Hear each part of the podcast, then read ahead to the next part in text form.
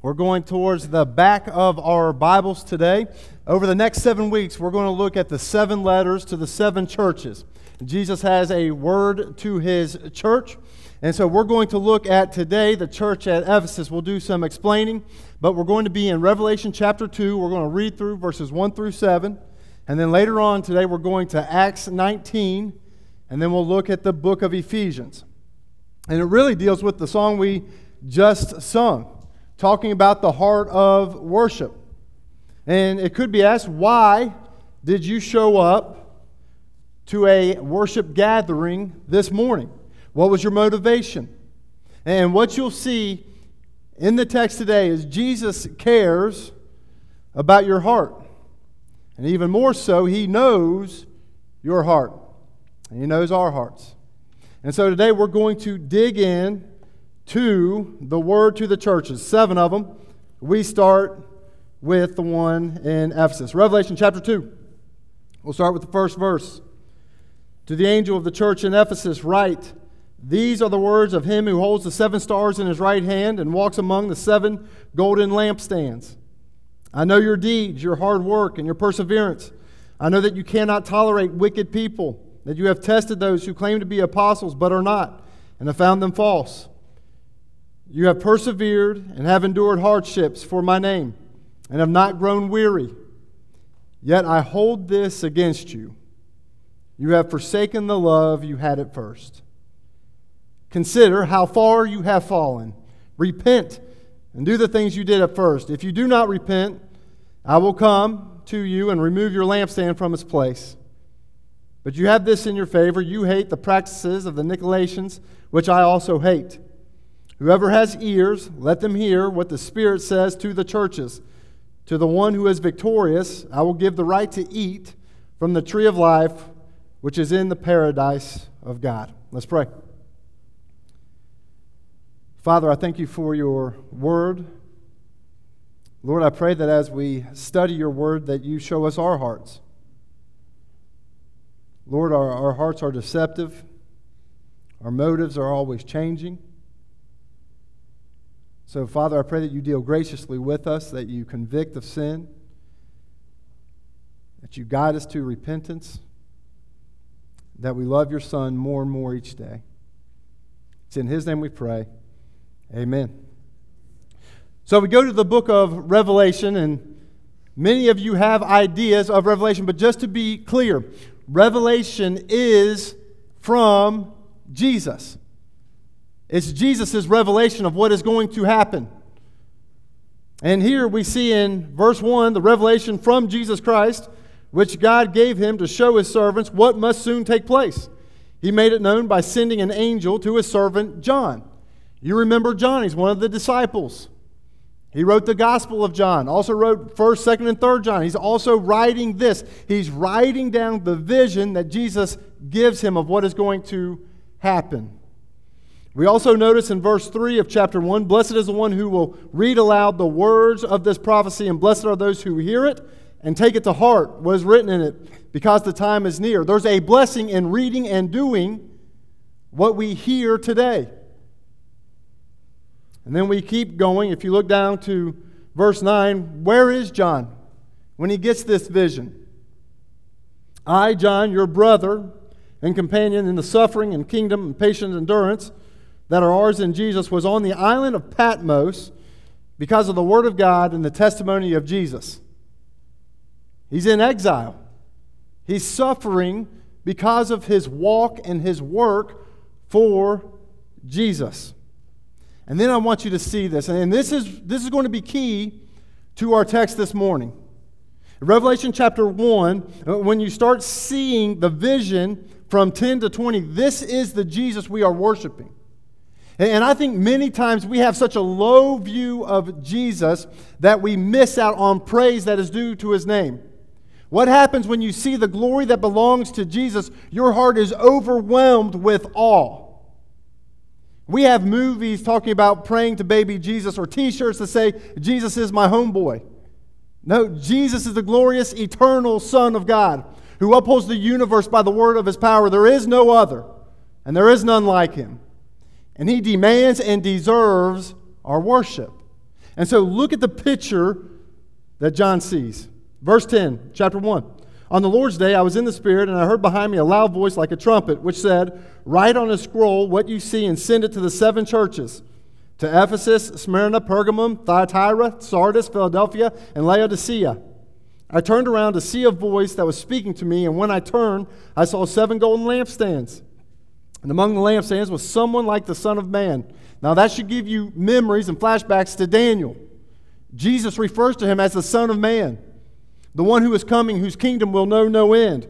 Well, this is him. What does he look like, John? He's dressed in a robe reaching down to his feet and a golden sash around his chest. The hair of his head was white like wool, as white as snow, and his eyes were like a blazing fire. His feet were like bronze glowing in the furnace, and his voice was like the sound of rushing waters. In his right hand he held the seven stars. Coming out of his mouth was a sharp, double edged sword. His face was like the sun, shining in all its brilliance. When I saw him, I fell at his feet as though dead. Then he placed his right hand on me and said, Do not be afraid. I am the first and the last. I am the living one. I was dead, and now look, I am alive and forever and ever. And I hold the keys of death and Hades. Write therefore, what you have seen, what is now and what will take place later. What a beautiful vision of the glory that belongs to Jesus. You catch a glimpse in the transfiguration. And Peter, who's never at a loss for words, is at a loss for words. And John, who knows Jesus well, sees him and he falls down as though dead. That's the glory that belongs to Jesus. Now, here's my question to you Have you ever been captured by the glory that belongs to Jesus. Because our world is captured by lesser glories of less marvelous things. Jesus is glorious. And this is just a little picture. And so you see, there are seven churches, and we're going to go through the seven letters. Before we get there, I want you to notice this. Each of the churches start out with a picture. They, they give us a glimpse of who Jesus is. So every letter starts out with, hey, this is who Jesus is. This is what is true about him. It's very, very important that we capture that. So we're going to start out with the picture, but then we move into the positive. This is what the church is doing well. But then we don't stay there, we move to the problem. Four out of these churches have both positive things and problems. Two of these churches have only positive things, no problems. And then the last one, Laodicea, has only problems. And so you see a picture, you see the positive, you see the problem, but then you move into the pathway, the remedy. How can we make this right? What are we supposed to do in response to what we've heard from Jesus? And then we're given a promise. Jesus shows us what's in store for the church who responds positively to the word of Christ. And we remember from verse 3 there's a blessing for the people, for the churches that hear the word, take it to heart, and do it. And you're going to see a warning today about losing your love for Jesus. And at the end, we're going to apply it to ourselves. We're going to apply this text to ourselves. And you might be here, you're like, Ben, I've never loved Jesus. I don't know what you're talking about. I only showed up because I'm visiting family for the 4th of July weekend. My prayer for you is that you realize who Jesus is and what he has done and what he is doing. But then many of you have been walking with Jesus for years. For me, I've been a Christian, a believer for 32 years. And my fire for Christ is like this ebbs and flows, grows. You have seasons where everything is consumed with the passion for Christ, and then all of a sudden you fall or you get distracted, then you get back on track. Here's the call for you who know Jesus remember who Jesus is, catch a fresh glimpse of his glory. Remember what he's done for you, what he is doing now in you, and what he will do in the future. And then respond with your heart. Respond with your heart. And so we're going to go through, we're going to look at these seven churches. I compare it to uh, what we have on our football team and basketball team uh, as huddle. We have this program huddle. You load in the games, you see your opponent, you watch film of football or basketball, the opponents, and they're doing things. And what we do with our team, we sit down, we watch it, we point out, hey, this left tackle, look at how fast he comes out, look at how he sets the pass block, look at how he's blocking down on this run. And then our DN should respond accordingly to what they've seen in film. They know what's going to happen. Now they respond. They learn from watching someone else's game, someone else playing. This is basically, we have a bunch of brothers and sisters that we learn from right here. What we see these churches doing well, we want to do well.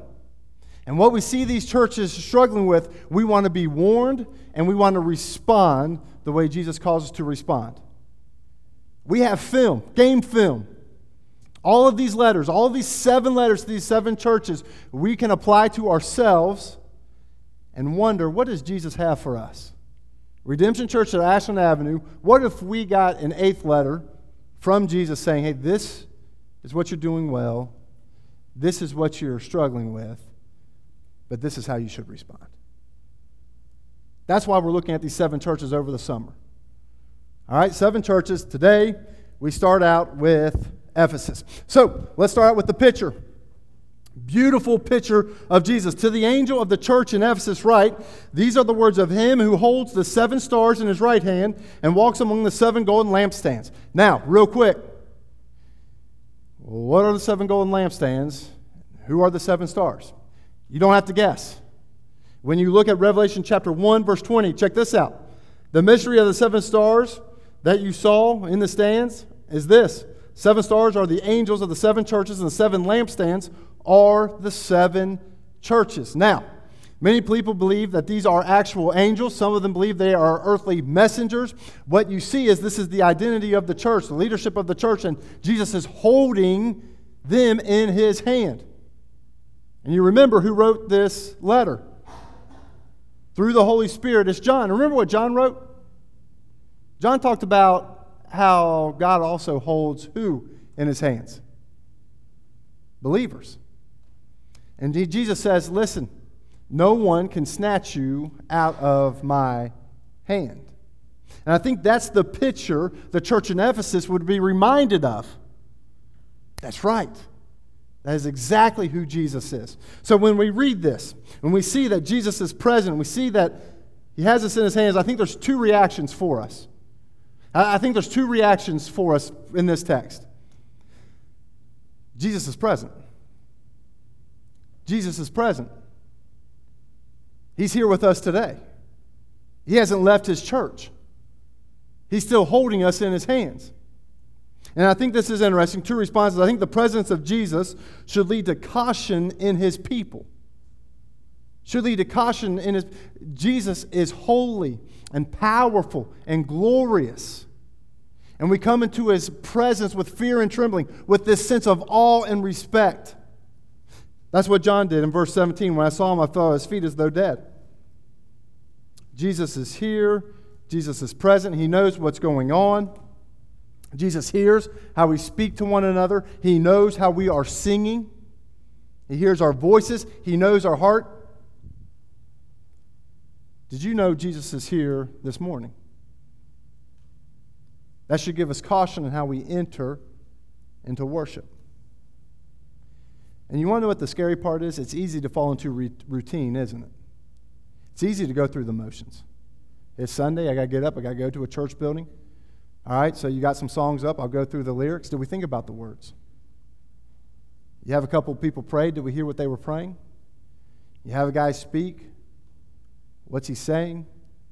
Or do you just endure? You see, when Jesus is present, and we know he is, it should give his people caution. But then you also see in this picture, he has us in his hands. It Should give us confidence. Should give us confidence. Nobody's able to snatch people away from Christ. We played in the, the pool this past week, went on a little uh, family vacation. Now, all the grandkids come in, uh, staying at, at Myrtle Beach. We're in the pool, and we're throwing this football around. And when Balin and Camden get this little football, it's easy to knock it out of their hands. Then Andrew gets the ball. It's a little harder to knock the ball out of Andrew's hand. It's wet, it's slick, but I'm hitting that thing and it just sticks. Jesus has us in his hands. There's chaos all around us. But if Jesus is holding us, what do we have to fear? we're trying to teach Dia how to walk. We go out to the waves. The wave comes in and it starts to knock Dia down, right? She loves it. She wants down. At first, she's a little nervous. But you want to know what gave her confidence? Holding Julianne's hand. Man, the waves wouldn't budge her. And you could see how a one year old's confidence would grow because of the presence of someone holding her hand, the strength of the grip. So there's two things when we see this picture of Jesus. One, we have to realize he's here. He knows his church. He knows you well. He knows you better than you know yourself. And nothing's hidden. So that should give us caution. We need to be careful how we approach God, and at the same time, we have confidence because He holds us in His hand. So that's the picture that we see from the church in Ephesus. But then, man, you see the positive. From the outside looking in, this church looks healthy. And, and we'll go verse after verse. Chapter 2, uh, verse 2 and 3, and then 6. So it skips just a little bit. I know your deeds, your hard work, and your perseverance. I know that you cannot tolerate wicked men, that you have tested those who claim to be apostles but are not, and have found them false. You have persevered and have endured hardships for my name, and have not grown weary. And then you see in verse 6 but you have this in your favor. You hate the practices of the Nicolaitans, which I also hate. This church is solid on truth. They're not listening to everything, they're, they're not taking to heart everything that they hear. Oh, hey, I, I've got a word from God. This is who Jesus is. No, we're going to line it up with the Word of God. We're going to line it up with truth. And if you're sharing a different gospel or saying something different about Jesus than what we see in the Word, we're not taking it. You're gone. That's a good thing. Are we doing that as a church? And then you see also, man, they're suffering. You see it in their perseverance, they're enduring hardships. It's not easy to walk with Jesus. It's not easy to walk with Jesus. And you know what? He was up front with that. If you're going to follow him, what do you have to do? Deny yourself, take up your cross, and follow him. That's not pleasant. And you see this church, it's a crazy city. Riots break out when the gospel is proclaimed in this city. People are beaten and thrown in jail when the gospel breaks out in the city. And yet they keep walking with Jesus. They endure, they're persevering. Is that true of you? That's the positive. But then it gets to the problem. Revelation 2 4. Yet I hold this against you. You have forsaken your first love. I hold this against you. You have forsaken your first love. You want to know what? I wonder if anyone else could tell. I wonder if members knew that. They may have knew it about themselves. But you want to know who did know this? Jesus. Remember in verse 14 of chapter 1, his eyes are like a blazing furnace. Jesus sees with a refining fire. And he says, Church, this isn't right. You're doing the right things, but your hearts are far from me. It's kind of like gas in a car. If you're running on fumes, you got to get to the station. The car may run for a couple miles. Some of you might have the, the things that tell you exactly how many miles it'll last. But the fact remains if you're going to keep going, you got to fill up. And that's what Jesus is saying to this church. Yes, you're holding strong to the truth and you're patiently enduring, you're persevering, but it's not going to last. Why? Because their hearts are far from them. They've forsaken their first love. And this is what I've noticed when your hearts leave, your head and your hands soon follow. When your hearts leave Jesus, your head and your hands soon follow. You start giving up and gathering together. You start giving up and spending time in His Word. You start giving up and communicating in prayer to your Father. When your heart moves away from Jesus, soon everything else follows. But they can't escape the view of Jesus. You see this in Hebrews 4:13. Nothing in all creation is hidden from God's sight. Everything is uncovered, laid bare before the eyes of him to whom we must give an account. This reminds me, uh, Coach Neville's in our locker room um, would challenge our guys to, to lift some weight. And the problem with our locker room is there's mirrors. And so Coach Neville's can be on the opposite side of the weight room, but because of these mirrors, he can see how a group is lifting. Well, a couple of years ago, I got the uh, bright idea that I wanted to get strong again. So I told this group, hey, I'm going to jump in with you guys. I might not be able to do all the sets, but I'm just going to try to hang with you. We'll get through the stations. Got through the first station, got through the second station. By the third station, I realized I had made a mistake. We are to the station called squats. You put the bar on your back and you bend down and you touch a box. And I'm not joking.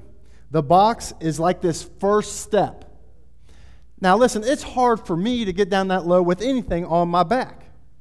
And here I am. I'm thinking Coach Neville's knows I'm in my upper 30s. He's going to give me a break. I'm going to go down. I'm going to go as low as I can, but if I don't touch the box, it's not a big deal. So I go down, I go up, and I'm thinking I'm not going to be able to walk tomorrow.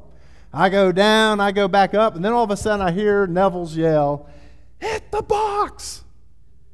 And I look to the rack to my right, and there's no group there. And I look to the weight rack to my left, and nobody's lifting at that rack. And then I see eye contact through the mirror. He's looking straight at me. Hit the box was directed towards my way. And so I thought, you know what? I'll show him. I'll hit the box. I go down, and I don't make it back up. I touch the box, the bar goes down, I get back up. So I got to realize, you know, that's your first set. How many sets do we usually do, Josh? Noah? Usually four. So I think, you know what? If he's going to keep yelling at me hit the box, I'll just take a 25 pound weight. It's about that thick. I'll put it underneath the box. I'll stack the box. So I go back. I start hitting the box. I'm like, hey, I got this figured out. Well, the group next to me decides they're going to do the same thing. Coach Neville walks over. He sees, like, what are you doing with that weight? Get that weight. Coach Brown told us we could. No, no, Coach Brown did not. So I got busted again. Thought I could get away with it, but I can't. The same is true with us. When it comes to the church, you can fool your family, you can fool other church members, you can fool the pastor, you can fool small group teachers, but you can't fool Jesus. He sees everything. He sees directly into your heart. And now here's the word of grace to you. If your heart's far from Jesus, it doesn't have to stay far from Jesus. There's a pathway. But the first thing we have to do is look at our hearts. So, this morning, is your heart far from Jesus? Or, or did you wake up saying, I cannot wait, cannot wait to sing some songs praising Jesus? I cannot wait to hear a word from the Bible telling me who Jesus is and what he has done for me.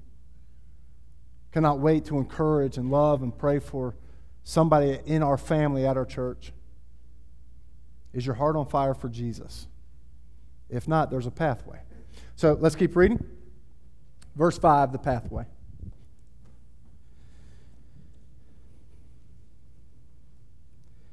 Revelation 2, verse 5. Remember the height from which you had fallen. Repent and do the things you did at first. If you do not repent, I will come to you and remove your lampstand from its place. You see how serious this is? See how serious this warning is? If you want to keep being the church, you got to get your heart back on Jesus. And this is the warning. How do I do that? Repent, do the things you did at first. We're going to go over this in just a little bit. That's why we're looking at Acts 19 in the book of Ephesians. But I want you to notice something here. And this isn't popular thought in today's psychology. Love is not a feeling. You don't fall in and out of love with Jesus. Jesus isn't commanding your feelings, He's commanding our commitment. This love is an unconditional love. It's a commitment, it's a promise, it's a covenant. And I, I bring this up with Ava, Balin, and Camden, our four daughters. There's going to be times where our feelings, I don't feel like loving them right now. Do you know what she's doing? Do you know what Dia in the van yesterday? Nine hours, perfection. Last 45 minutes, not perfection. Right? She's doing what babies do But it's hard to love babies as they scream, as they poop in their diapers, as they throw up, as they try to walk but fall, and you're carrying and your back's hurting. But you want to know what? It's not hard to love Dia even when you don't feel like it. Why? You're a parent, you're committed. This is my kid, I'm going to take care of her. I'm going to love her until the day I die. Same is true in the marriage relationship. I've heard multiple times from multiple couples, I just don't love her anymore. I just don't love him anymore. That's not the love you're talking about. You're talking about infatuation. You're, you're talking about something as, as inconsistent as feelings. You're, you're talking about your spouse like you would a sports team.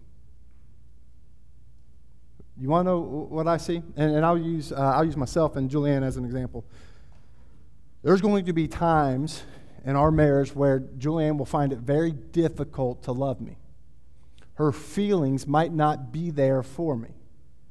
Man, if you only knew how annoying he is, if you only saw him when he was impatient, if you ever saw he doesn't do this, but he does do this, and he knows that gets on my nerves. And you all know what? That's true of all of our marriages. But you want to know what? Julianne still loves me, even if the feelings come and go. Why? Because she stood before God and witnesses and said, Hey, I'm going to love you until the day I die. She made a covenant, she made a promise. You want the same's true for me. I will love Julianne, feelings be what they may, because love is stronger than feelings. It's a commitment, it's a promise, it's a covenant. And so when you don't feel like doing it, what's the, what's the answer, Jesus? Repent.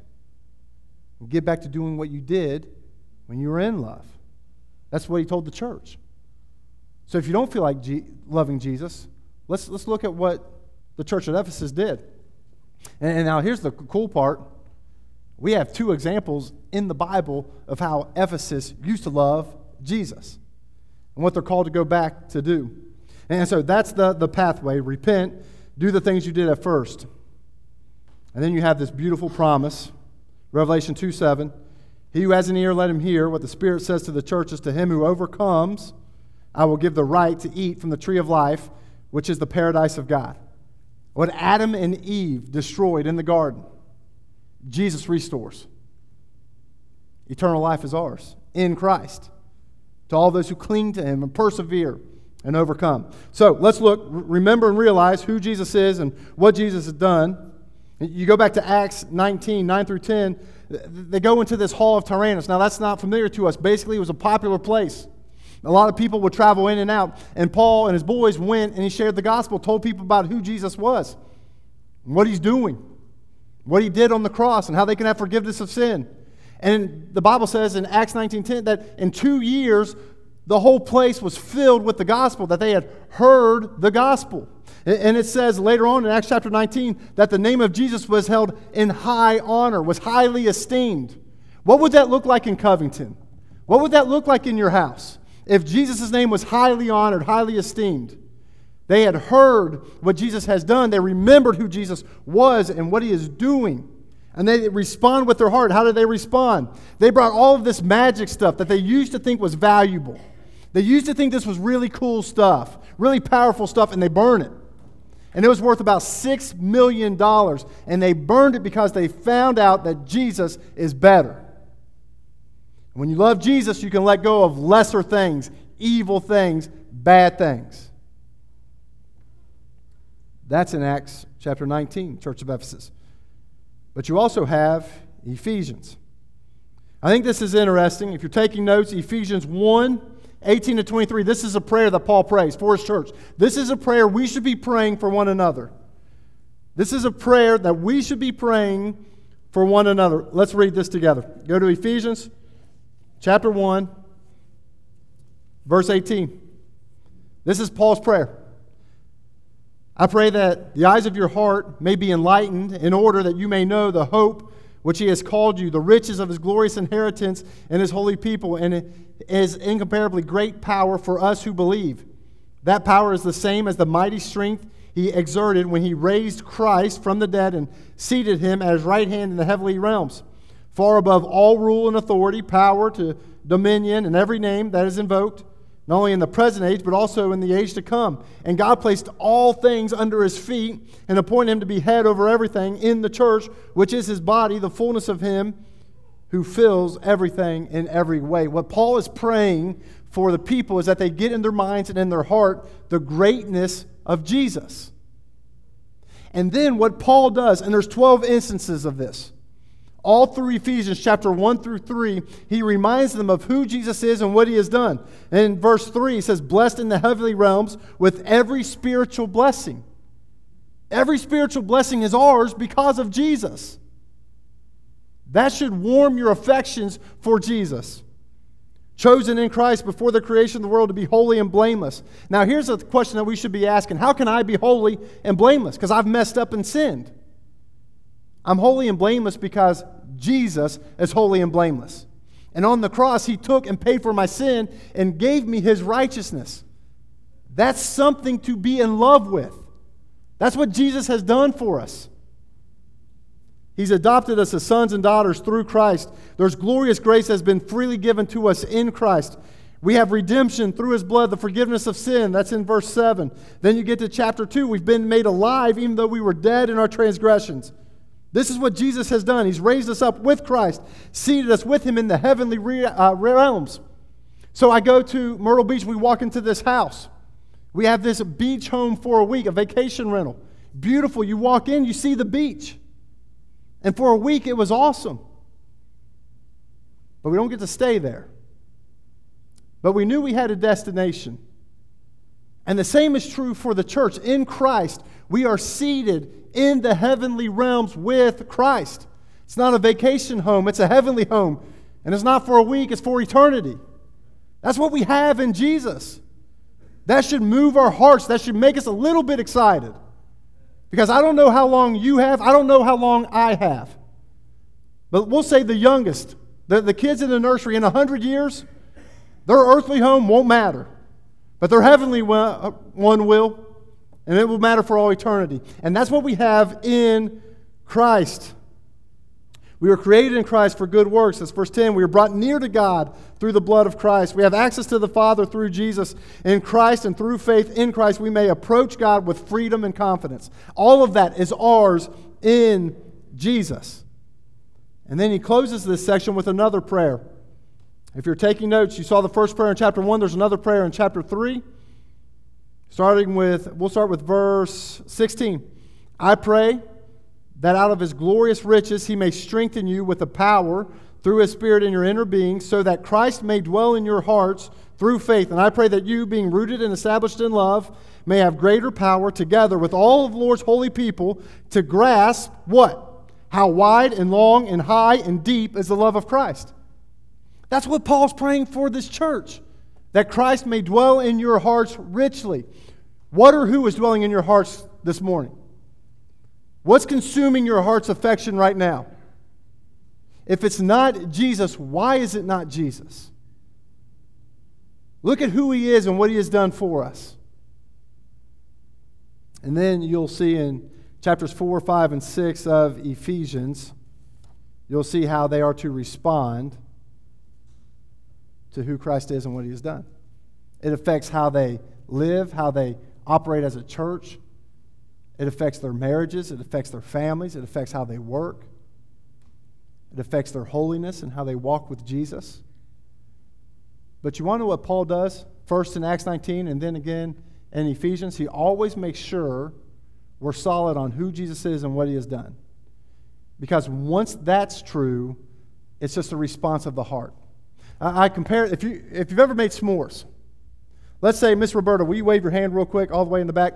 Miss Roberta wards the fire. I've got my s'mores up here. I've got a stick, a marshmallow. How good is my s'more going to be standing right here? What do I have to do? I've got to get close to the fire. And the closer I get to the fire, the more this marshmallow will warm up. Now, I like mine a little toasted, not burnt, just a little brown, a little toasted. Put it in there, boom, I get a good one, but I've got to get close. That's what Paul does every time to this church in Ephesus. He says, Hey, this is who you are in Christ. This is what you have in Christ. This is what He has done in Christ. And He's just saying, Hey, get closer to the fire. Get closer to the fire. And this is what I've known. When people are close to Jesus, when their hearts are warmed by who Jesus is and what He has done, they respond with their hearts. Worship is different. Gathering together as a church is different. How we listen to sermons is different. How we pray is different. But it all comes from a heart that is consumed with a love for Christ. Now, it's easy looking at the church at Ephesus. Let's look real quick at Redemption Church at Ashland Avenue. We'll just take the warning about the heart. And don't think about somebody else, think about your own heart this morning. Have you left your first love? When, when was walking with Jesus in your life a blast, a blessing, a joy? For me, I'll share one season with you, my senior year in high school. There were a few things that happened my senior year of high school that just, man, just consumed my heart with Jesus. One, strange enough, was an injury. My football season ended with a knee injury, and in that, I realized that Jesus had a different plan, a better plan. I realized that sports aren't as significant as I was thinking, and I realized Jesus is more significant and awesome and greater than I was thinking. That's grace. Also, that year, I had this hunger for the Word of God. Grandma had given me a Bible, it had these little check marks. I just started checking it off as I was reading through it. And during my senior year, I didn't have the hardest classes. I was a teacher aide for two of them. It was fantastic. I had all the spare time, and I would just consume the Word of God. And as I consumed the Word of God, I wanted to hear more about who Jesus is and what He has done. I just kept reading. I had a small group of friends in our high school that would meet on a weekly basis that would just encourage and pray for one another. We met every Monday night, went over to different houses through the week, and we would just pray and encourage one another. There's only five of us, and only two were from my home church. We had one from a different church, one from a different denomination, but everybody loved Jesus and wanted to encourage. And then we had a dynamic youth group. We had a student pastor that would preach the word. We had songs that made much of Jesus, reminding us of who Jesus is and what Jesus has done. So it was easy to praise God, and I wanted to lift my voice on Wednesday nights and Sunday mornings to God. And that was a season. How about you? And here's my question now what about today? What about today? If your heart is far from Jesus today, and you've never had a passion for Christ, you can do so. It, Pastor Wilton's prayer told us a little bit about who Jesus is and what he's done. Do you guys remember what he said? Thank you for the sacrifice of Christ who gives us the forgiveness of sin. That's the gospel. We're never good enough, but we have grace that is greater than our sin, and that can be yours in Christ. And now that you know that, you can turn to Him in love and follow Him as Lord. Maybe you've been walking with Jesus for years. And, and, this is interesting. I know it's the, the nation's birthday, but it's also Redemption Church's birthday. Seven years ago, July 5th, 2015, we had our first service right here at 1 o'clock. We had 70 people, and then the next week we grew it to 34. And I was thinking, 4th of July, probably not the best weekend to start. 1 o'clock, probably not the best time. You know when Ashland Avenue started?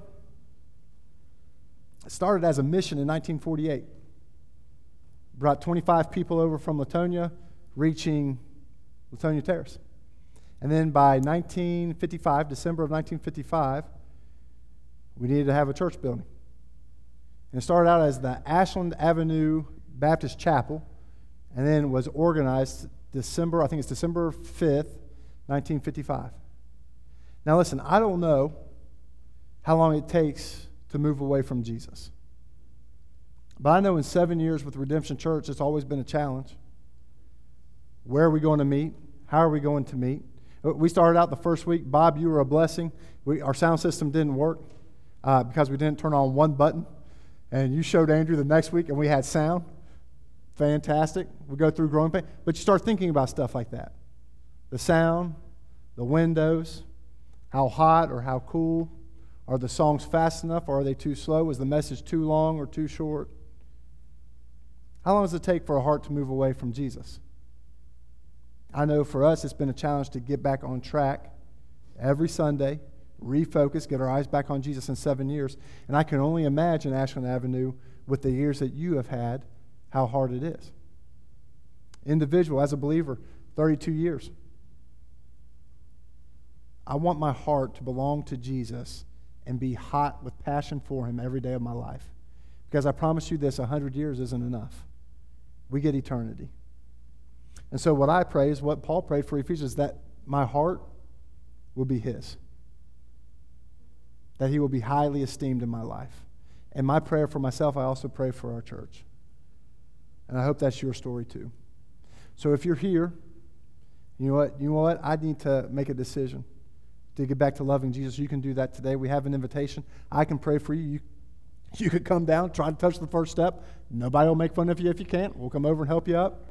You can use this as a, a time of prayer. But I do know this I hope your heart has been stirred for a love for Jesus, and I want you to respond with whatever He has for you. Amen? Amen. Let's pray. Father, thank you for your church. Thank you for your word. Thank you for your Son. We thank you for His presence and His protection. Lord, we thank you that He sees everything and can deal with us graciously, calling us back to Himself again and again. We thank you for the forgiveness that is ours because of the payment He made on the cross. Father, I pray that you move now through your Spirit, convict us of sin, help us confess it and leave it, help us hold fast to Jesus. I pray that He holds our hearts completely. It's in His name we pray. Amen.